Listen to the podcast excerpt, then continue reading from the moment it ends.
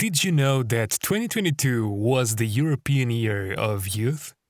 The European Commission announced it because it realized that young people were hit especially hard by the COVID 19 pandemic.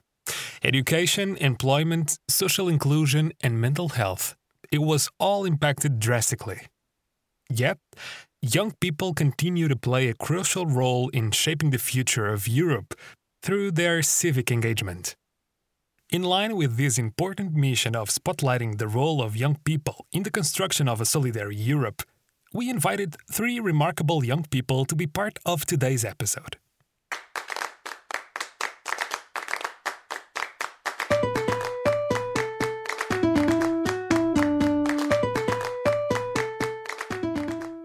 For the first time in the history of this podcast, I'll have three guests with me. I'm really excited to welcome Zahid Özdemir from Turkey, Mariyah Kayat from the UK, and Jan Emanuel Harry from Switzerland. All three are coming from a country for which the relationship status with Europe stands on it's complicated. Welcome to the three of you. Let's start with a round of introductions, shall we? Hi, I'm I'm Zahide Özdemir. I'm 25 and I'm from Turkey. I live in Istanbul, uh, the center of the Turkey in a sense. I'm a psychologist and a master's student in political sciences, and I am also working as a research assistant. My focus in my master in my studies is in general migration and citizenship and organizations and civil society in Turkey and specifically in Istanbul. Great having you, Zahid. Uh, so my name is Jan Emanuel Harry. I'm 26 years old and I live in Lucerne, Switzerland. I'm studying my in my master's uh, religious studies, science of religion and history, and I work at Dialogue en route, which is a project that tries to just kind of introduce uh, different methods of interreligious dialogue to schools and make different religions accessible and more understanding for uh, kids. Welcome, Jan Emanuel. So, hi, my name is Mariyah. Um, I am 22 years old and I work for Commonwealth Theatre based in Bradford. Um, Commonwealth is a site specific theatre company. Um, I am also a producer for Speakers Corner Collective, which is a female collective run and led by young women, again based in Bradford. And it's all about creating campaigns around issues that are important to young people and allowing the young women to have full control and autonomy to create work that's important to them and work that they want to make. Mariyah, how can our listeners imagine you? I am a young South Asian woman. I wear a hijab, and at the minute, I feel pretty calm and chilled, I think, but also just nice to meet other people and talk about work that we do and how it's similar, but also learn about the differences and what people are doing around the world is always quite fun. What about you, Jan Emanuel? Okay, so um, I'm very tall.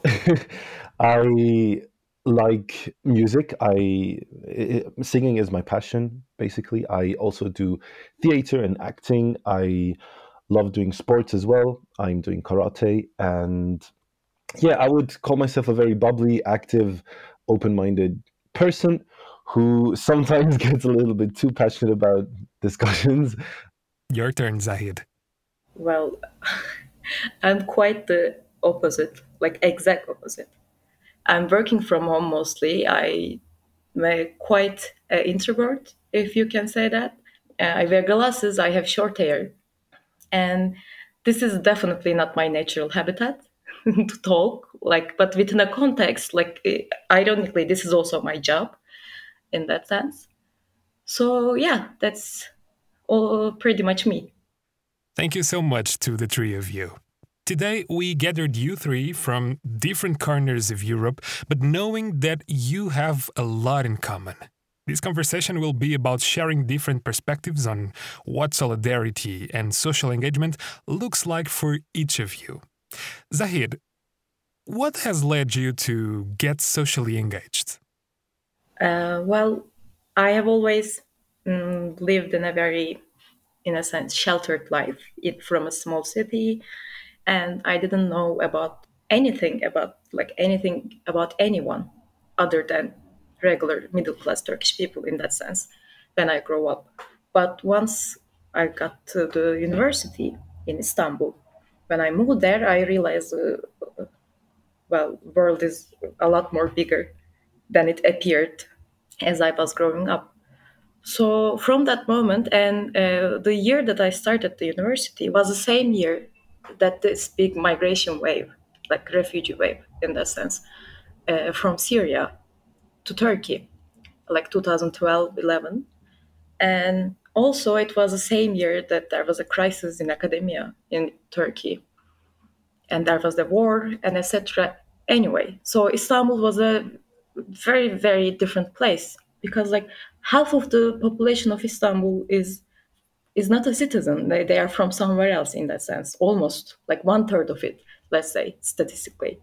So you inevitably find yourself with like uh, in the same social environment with them, and you became friends with them. Once you connected with the people, you start to realize that there are so many issues, so many problems within their lives. So and there's also so little that you can do. So you start to change your life according to it. So it feels like it's it was kind of like naturally happened to me. What about you, Jan Emanuel? What has led you to get interested in interreligious dialogue in Switzerland? Okay, so um, it was kind of a similar approach, I guess. I grew up very privileged, also um, middle class Switzerland, uh, Swiss citizen, and education kind of just got thrown at me. I I didn't really have to to fight for any of that. Um, and then in Switzerland, uh, military service is mandatory, but you can also choose to do community service um, instead. So I chose to do that, and I did work um, at a refugee home for half a year, and that was also to me a very important point in my life that changed my perspective or just widened my horizon in the sense of global issues weren't just numbers and words in headlines and newspapers. It became faces and people and relationships that you actually cared about. And to me, that was very much a moment where I realized that there's people who have to fight for the things that I just got handed automatically. I also really saw firsthand how misunderstood some communities are. Um, might be religious or also just due to r- racist reasons. And then with my studies, um, science of religion and history, I, I, was able to look into all of these aspects, historical and religious aspects, and just kind of again realize how how wrong some of the perceptions of the public are uh, in context of, of different communities and then with Iras Iraskotis and Dialogue en Route, I really saw the opportunity to to go into schools and to help paint a more realistic, more diverse picture of yeah different communities that are maybe very much misunderstood in, in the public eye sometimes. And for you, Mariyah, what was your trajectory in joining Speakers Corner and the Commonwealth Theatre Company? So, when I was like 15, 16, I first volunteered for Speakers Corner and I did that for like a good few years. And then I did my A levels at 18 in school, and then I was going to go to uni. But I was very much like, didn't want to go to uni, didn't want to be in school, and Commonwealth offered an apprenticeship role. So I took it and I was just thinking, I'm going to take a year out from uni, I'm going to do something completely different, see what happens just kind of take a year out and then go back to uni. And at uni, I was going to do mental health nursing. So working at Commonwealth was very different. Now I'm working at Commonwealth. But I also really loved the work that we've always done at Speakers Corner because for me, as a young person, being part of Speakers, it gave me so much confidence and really built my self confidence and my self esteem. I had adults who just believed in me and were like, You're going to do great, you're going to be fine you can go speak in front of all these people. It's going to be great. And it feels like a really nice full circle moment because now I'm almost like one of those adults. Can you explain what exactly is Speaker's Corner and maybe tell us a bit about Bradford? So, Bradford is actually the youngest city in Europe, and that just means that we have the biggest population of young people, so people under 30. One of the things about Bradford that I really love is that because we don't, because we are a bit forgotten and we don't always get a lot of money put into the city, it very much has a you've just got to do it on your own kind of feel. So, Speaker's Corner is a female led youth collective based in Bradford, and it was set up in 2015. Yeah, 2015. And there wasn't a space for young women that felt like a safe space. And over the years, we've done campaigns from mental health, body image, doing things about generational gaps between different generations that people have in their families. Our last campaign that we did was about we're having a lot of conversations about stereotypes that are placed on young people, women especially, and how it can come from like generation and sometimes it's trauma that people carry and then over time we normalize it and how this actually can have a negative impact on the coming generations. Thank you, Mariyah. We will go back to these generation topics soon. Jan Emanuel, can you explain what a guide does at Dialogue en route? So there's very many different workshops that we offer in at Dialogue en route, and teachers can choose between all of these workshops. As a guide, you are trained in some of them. So I, for example, am not trained to show people uh, the Hindu temple. Um, that's not a workshop that I can do, but there are people who are trained in that one, and they will uh, make contact with the teacher who booked that workshop and they will meet the class uh, at this place and and show them. There's also most of the times when we go into uh, different religious buildings or sites there's maybe a priest or uh, just another person working there. Um, we also have some workshops that are more theoretical like for example memories of racism where we do kind of look at the hold, uh, I think, also the influence that racism still uh, does have here in, in Switzerland as well, uh, how it affects our society. So it's very, very broad. Um, there's so many different people from so many different backgrounds as guides, and I think that is actually what it stands for. So we have people from various different uh, religious backgrounds, uh, from different national backgrounds, Dialogue en route is conducting these workshops in schools to raise awareness about the interreligious history of Switzerland, to increase intercultural understanding of children and young people, and to decrease the biases that exist towards some cultural and religious communities that are part of Swiss society.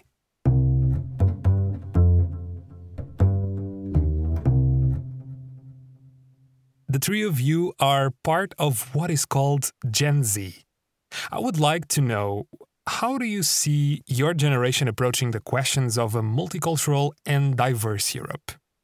I do believe that in, in that sense, I think social media does have a very wide network that, that is absolutely beneficial to some causes. But I think just hearing and seeing other people's lived experiences um, and not just your own or the one that your community shares, again, living in Switzerland as a middle class person. It's very privileged and it's easy to to forget what the rest of the world's experience can can look like. So i think we have the opportunity to view the world and experiences through uh, other people's eyes and i think that can be a very um, important tool. Thank you jan emanuel zahid what would be your take on the topic I think uh, we now understand, like uh, our age group now understands, like how vital solidarity is, how much we need each other in that sense, regardless our ethnicity, ideology, or like I mean, the minor differences in ideology and like where you come from, etc. Like we do need each other, and it's very clear because it's continues to go to a point that you cannot survive by yourself. So you have to organize because you literally have no power individually. So you need to find solutions, you need to find reactions, you need to find defense mechanisms. As a community, you need to find each other because they're like that is the way that you can find many practical solutions about life, but also it is the way that you can socialize, you can stay sane and at least share your problems and have a similar worldview against all the craziness that's going on in Turkey and in the world at the same time. Mariyah, I think that's something Speakers Corner does, providing space for young people to find each other and build a community. Can you react to what Zahid just said about finding your community and looking for practical solutions together? Like, and I can only speak from my own experiences and things I've been through and all seen. And I think at Speakers Corner, we get people from all different backgrounds, all different walks of life. Everyone's had a different upbringing, and sometimes it's hard to give a practical solution or to help practically because there just isn't much you can do as someone from the outside. But I think there's something in just being like a support or like a source of strength that a person has. Maybe you can't help them but you can just be, be there for them and support them. And then if there ever is anything you can do, they know that you can help in any way. When I asked our three guests about a time when they were able to show solidarity or a situation in which someone showed solidarity to them, Jan Emanuel and Mariyah both told similar stories about finding or offering support regarding mental health related issues. Zahid, on the other hand, shared that she finds it somehow strange to talk about receiving or giving solidarity. As in Turkish, solidarity is a verb that literally means doing together. Remember, we talked about this in season 1 with Ozgahan Shenyova. But then, Zahid did tell us a crazy story about ricochet translation between three languages, showcasing the intercultural solidarity within her daily life. Okay, uh, a few months ago, one of my friends, he's from Egypt, fell down from his scooter and needed to go to hospital. So my other friend, she is Kurdish. She found him and she took him to the hospital. And she took another friend who is Kurdish and Syrian. And three of them went to hospital. And they called me, uh, and I went there too but I got there a bit later. So, in order to talk with the doctor, the Egyptian friend would speak in Arabic to the Syrian Kurdish friend, and he would translate it to Kurdish, and the Kurdish Turkish friend would translate it to Turkish. So, it took like three people to communicate with doctor. Wow. I like how this illustrates what you said before about creating practical solutions together. This made me curious to hear more about the focus of your studies, Zahid. You are actually working on who is in solidarity with whom, right? As I say, Istanbul is quite big and there's a lot of different uh, communities. My main take would be the connection part because although this is a very crowded city, almost like 20 million lives in here, very few of different communities interact with each other like let's say uh, some like feminist organizations uh, like with different takes on feminism some queer organizations or um, let's say leftist kurdish migration organizations and etc and there's not enough talk between them. So like we can say that there are so like there there is solidarity a lot. Uh, within them, but it's it it limits itself. If you're just in solidarity with people who are similar with you or people who thinks exactly the same way with you, it's gonna run its course at some point. So in here, the issue that we are trying to solve, at least like this is what I'm trying to understand in a more theoretical stand, uh, how can be like there's a point of connection between different communities, between different groups, to come up with more strong bonds of solidarity. With those solidarity lenses on, your research focuses on non citizens. Can you explain who they are?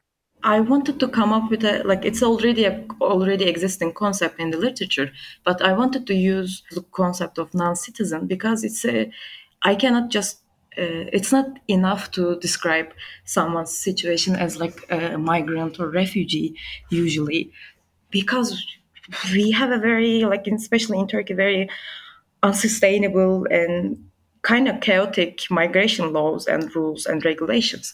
So it's quite changing all the time. So I want to focus on the context of citizenship and non-citizenship is also in other context. It's a great context, and it shows your positionality within the context of rights. Actually, what you're able to do, are you able to work or not? Are you able to travel? Are you mobile? Are you getting threats to go out the street? Like, are you in the face of deportability all the time, etc. So, why I'm focusing on them and organizations at the same time? Because it's one third of the city. It's not a minority anymore. So I'm not taking them as a homogeneous group, but I'm taking taking non-citizenship as a category. Zahid explains that this one third of the population doesn't have political rights due to their lack of residence permits. In her research, Zahid asks why political organizations are not creating space for this category of people to join the conversation. Similarly to what we have heard from Amin Diarrakunde in a recent episode, she understands that the absence of this large group in decision making influences how the problems they are facing are being addressed. Zahid, could we say that you're interested in a more intersectional solidarity?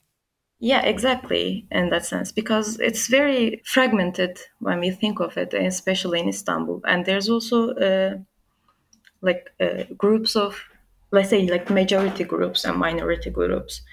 And it's usually very hard to access uh, a majority group. And so, what's actually uh, well, like where the work gets done is in these small organizations, in small communities, uh, because they are the ones who are able to talk with each other at least, so connect with each other. This brings me to the next question, which is a question asked by one of our listeners, Helene, who lives in Herne, Switzerland. She asked, what do you think is the role of education in promoting solidarity? Jan Emanuel, that question comes from around the corner, from where you live. And since you are the one working with education, can you give your opinion on that first? Ah, that's hard. And it's also very um, a very current topic that is very controversial in, in some places. We always always hear these very loud voices of um, schools are putting thoughts into our kids' heads. They're they're brainwashing them to to be more liberal, etc. And I think kids can make up their own mind and information when it comes to history and the role when touching back on Europe. I think it's very important that we as European kids know the history of Europe and know what led to a lot of the economic uh, injustices in this world. Um, it's not just that some people don't want to work, it's a centuries long, very unjust power relation where Europe took absolutely most of the resources in so many places. And I think in school, it's important to tell these kids really the truth. And I think that will inspire solidarity. And also, again, uh, having people who are affected by whatever we are talking about uh, will probably inspire most solidarity because yeah a, a, teacher can talk about it but then kids will look at it uh, as as a story. But if someone tells from their own experience they will see that it is an actual reality. So um, there again i think inclusion into the school system of people who live uh, certain experiences will inspire solidarity. And I think it's also absolutely valid and would be valuable as well to to do projects and workshops on how could we just uplift each other and i think it does have a space in schools because as Zahida also said we all are uh, in some ways and at some point absolutely we do need solidarity would you say that the educational work you do with Dialogue en route is rooted in solidarity? Definitely. What we do is absolutely based on a thought of solidarity through understanding, through information, and also experience. And with that, I do think solidarity definitely is a vital part, if not maybe the beating heart of of what we do with Dialogue en route and IRAS COTIS but I've only been here for one year and I cannot speak for the entire organization. And that's just the, the experience that I've made with it. And I think in the school context, it's very much just about giving kids knowledge so that we can prevent uh, misinformation. And I think misinformation in so many cases leads to fear or discrimination. I can imagine this process sometimes implies that the guides have to answer personal questions about their own beliefs and convictions. Is it something you find difficult to do? I have not found it very difficult. I think it's very inspiring. Uh, the last time I, it was just last Thursday, I did a workshop on the memories of racism, and the the tricky part was when they started really asking personal questions that go into the political spectrum, and I, I was really hesitant on being clear about my own views because I don't really know where to draw the line. But uh, I think as long as you do tell them that they have a right to their own opinion, and whatever I'm going to say, that is my opinion, and you do not have to share it. Uh, if they ask, they obviously want to know something from you, and uh, I'm not going to tell them what they have to vote Mariyah, can I ask you the same question? In your opinion, what can be the role of education in promoting solidarity? Um, oh, that's a big question. Um, I think through through education you learn so many different things and so many different skills and you're in education for so much of your life and education is so solitary because you're just learning these skills for you and then you do this exam and then you can go into this group and you can get further. And you're not always taught or learn how to work in a group. I think there's this lack of teaching solidarity in schools. But then education can also come from what you do outside of school and other like other clubs you're part of because even something as small as like being part of a sports team so sometimes it's like finding your own education and what are you doing for yourself? Like, are you part of another team or like do you do extra stuff outside of the school lessons? I suppose joining Speakers Corner is one possible outside of school activity that fosters this solidarity mindset.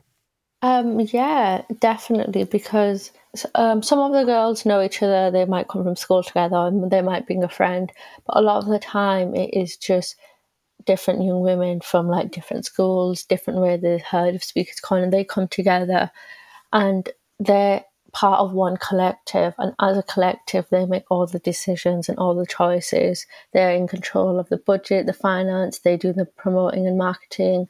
They pretty much do it all. And it's just about giving young women that autonomy to create work for young people by young people that they would want to see, that they'd want to be part of but then also it's just they learn so many skills throughout doing it but sometimes you don't even realize you're learning the skills but they just learn throughout doing it and being put in that position where they've got to do it.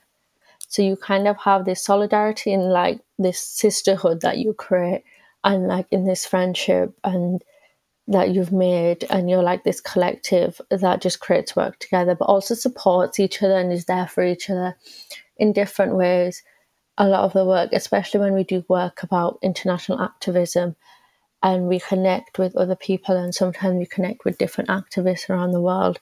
There's also solidarity in that. And there's also this bigger sense in over the years, Speakers Corner has been running for six years now and has people from all different ages, young and old. And there's a solidarity in that, in that you always know there's this whole massive collective who are supporting you and who do have your back. And I like there in the background just cheering you on. Speaker's Corner sounds like an empowering place for the young participants. They get to learn how to work, organize, and make decisions together and they benefit from their peer support in many different ways. In that case, it seems that the solidarity we are talking about goes automatically with a feeling of belonging to a community. Zahid, what would be your opinion about the role of education in encouraging solidarity?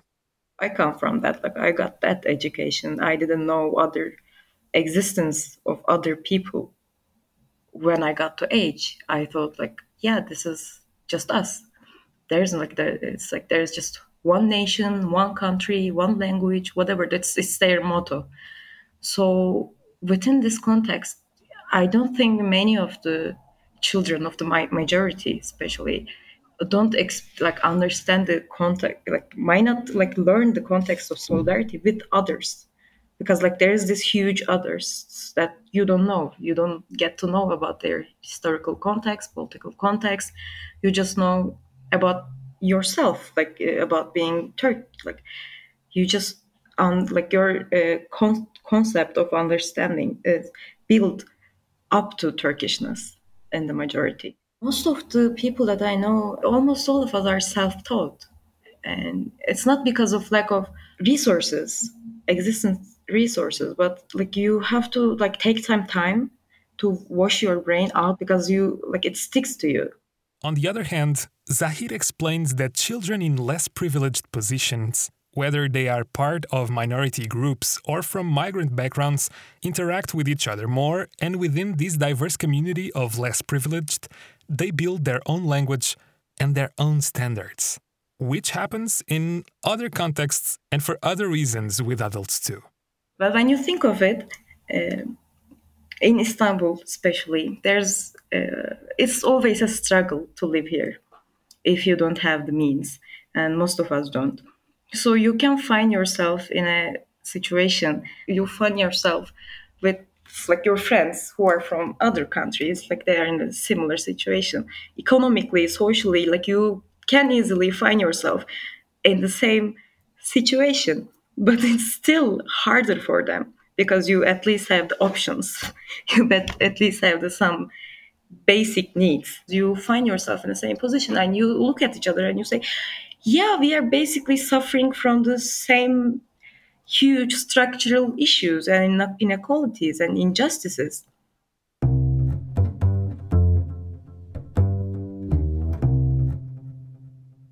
We talked a lot about solidarity in your three different contexts and it was nice to discover the different forms and definition it takes. But I would like to have you speaking about Europe as well. We gathered you from different corners of the continent because we also would like to explore what Europe means to you. Let's start with you, Zahide. As you live in a city sitting at the border of Europe, do you identify as European? Well, if I can say, uh, hell no, I, I don't feel European at all. Well, but I uh, maybe I should have said that I, I have a white look, if you can say. So I would blend in. Like I don't have a visual uh, signifier that shows my ethnicity that much. But I would, if I have to identify, I would consider myself maybe Middle Eastern in a very broad sense. Turkey is a uh, like a middle country between migration routes. So lots of people here tries to go to Europe, including Turkish citizens lately and refugees and migrants. They all want to go Europe. Like no one, nobody wanted to stay stuck in Turkey. Zahide explains that Turkey often feels like a country in between, somehow in Europe, yet kept apart through borders and visa policies.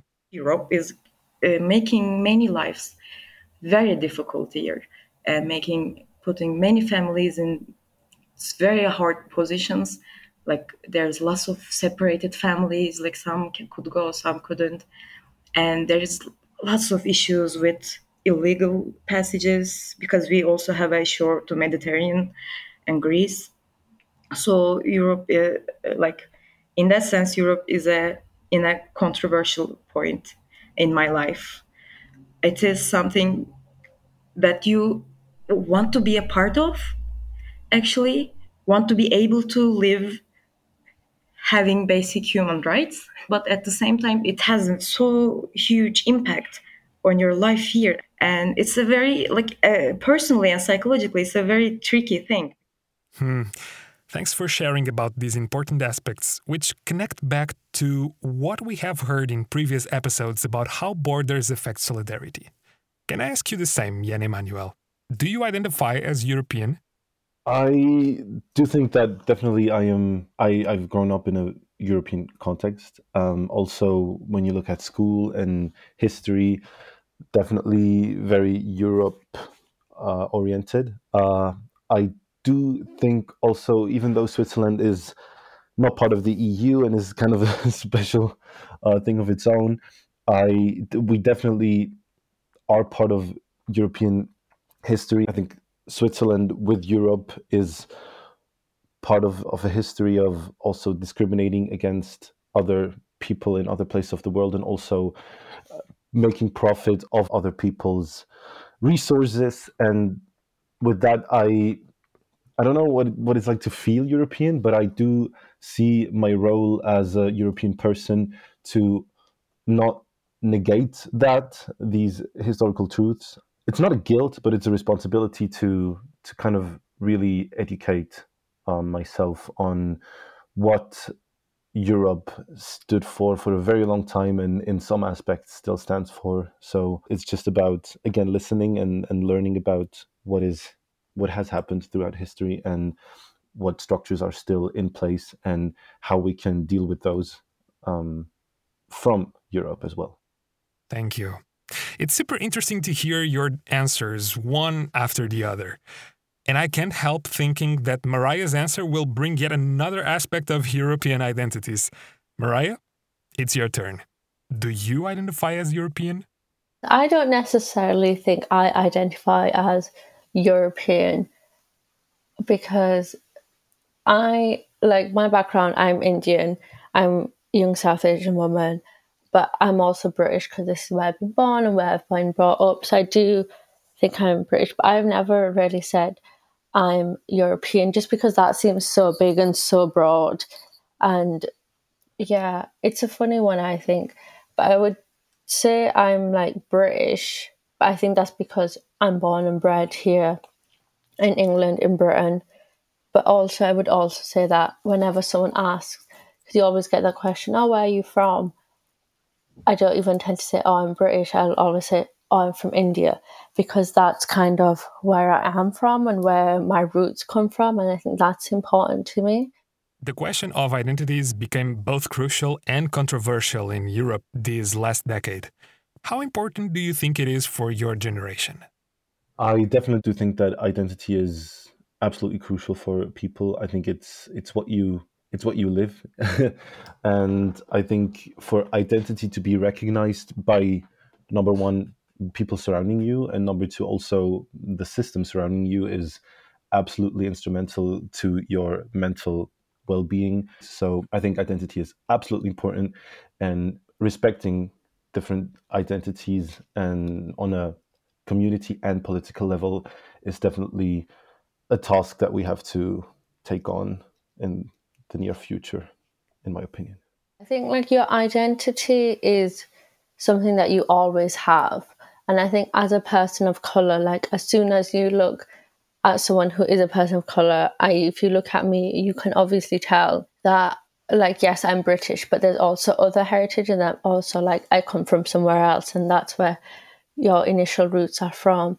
And it's really hard not to see that. And I think that builds part of your identity, but also identity is something that just makes every person different. I think now more more and more young people are taking pride in their identity. I think identity is what makes you who you are, and whether that's your culture, your background, your religion, your heritage, whatever it might be. But identity is kind of what makes all different. And I think people are realizing that more and accepting it more because it also just makes life more interesting, I think. I believe we have a different take on identity. I think we understand it as quite liquid, it's quite changeable, interchangeable, and it's it's quite crucial to position ourselves, especially in the political context that we are living. We don't uh, like dismiss the idea of identity. We don't dismiss and but at the same time, we understand its layers, its fluidity in that sense. So you have to accept that it's shifting, changing as an individual and as a community in the, in the, in the context of the community and the political context. So especially for uh, Gen Zs and young people like us, it's not just accepting or having an identity. It's also understanding that identity can, is a and can be a social construct, and you can find your way within it. You can create it as an individual, as a community. You can create your own community as well, and you can also understand your own identity with its historical context. Uh, but I, I have no idea what's going to happen after us, like the next generations. Once again, I want to thank you for taking part of this conversation, Mariyah, Zahide, and Jan Emanuel. It was great exploring these political and personal questions about the multiple identities coexisting in Europe. I am really happy we took this conversation into that direction. Thank you for having me. It's been lovely chatting with you. Thank you so much. Uh, thank you very much, also Mariyah and Zahide. It was absolutely nice talking to you and hearing uh, your perspectives and your uh, work that you do. Uh, very inspiring. Thank you so much. Bye, everyone. It was really a pleasure.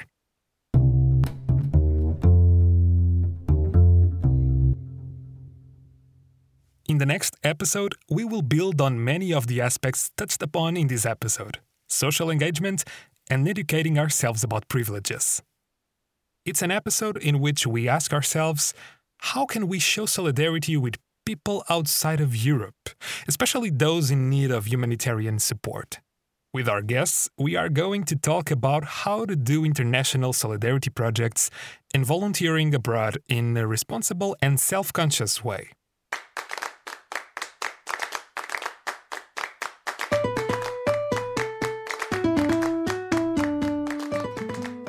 This is a podcast of Salto European Solidarity Corps Resource Center, produced by Instituto Now. For more information and resources on solidarity and the Corps, go to talkingsolidarity.eu. The theme song Solidarity Unifies Us is composed and sung by Paula Gehrs. The episode was mixed by Bruno Freire and hosted by Diogo Pires. The artwork was created by Ina Gouveia. Hi, listeners! Thanks so much for joining the conversation on solidarity. We appreciate having you with us.